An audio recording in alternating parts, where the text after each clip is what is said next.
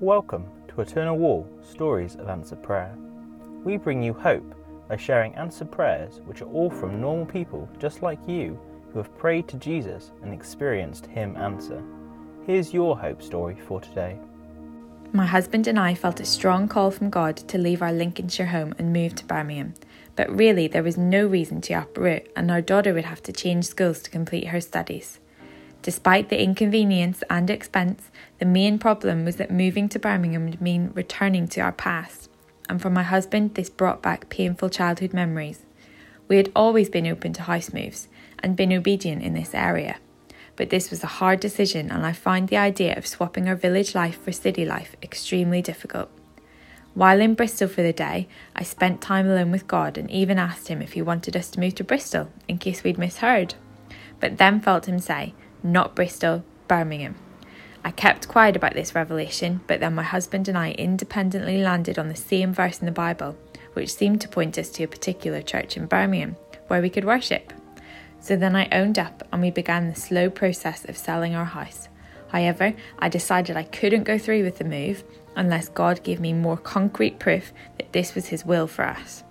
One Sunday, we were visiting a church in Lincolnshire, not our own, and as I entered the building, I quickly made an agreement with God that unless the preacher mentioned the word Birmingham in his sermon, then I would refuse to move there. I sat down smugly, thinking that I had definitely won the argument. Why on earth would anyone in a rural Lincolnshire church mention a city 90 miles away in their sermon? The preacher was introduced as a guest from another part of the county. As he got up to speak, he explained that he was diverting from what he'd been going to say because he felt God was prompting him to talk about a sad event which had happened recently in his village.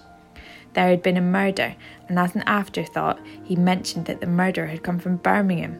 Birmingham! I nearly leapt out of my pew, heard nothing at all of the rest of the sermon, and couldn't wait to tell my long suffering husband and daughter. He said Birmingham, he said Birmingham. No surprise that I was totally humbled that God had answered my arrogant prayer.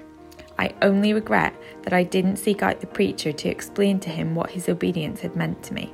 So we did move to Birmingham, although as it turned out, we didn't live there long, but long enough to see my husband reconciled to his estranged stepfather, something which would never have happened if we hadn't been living in the same city. This event taught me I can trust God completely, and I'm forever thankful for His willingness to answer my rebellious prayer. You'll be able to find thousands and thousands of stories like this when you visit the landmark after it opens, because every brick on Eternal Wall will link to a specific answered prayer. Find out more about this incredible project by searching Eternal Wall and join us to make hope visible by sharing your own answer prayer at eternalwall.org.uk forward slash testimony.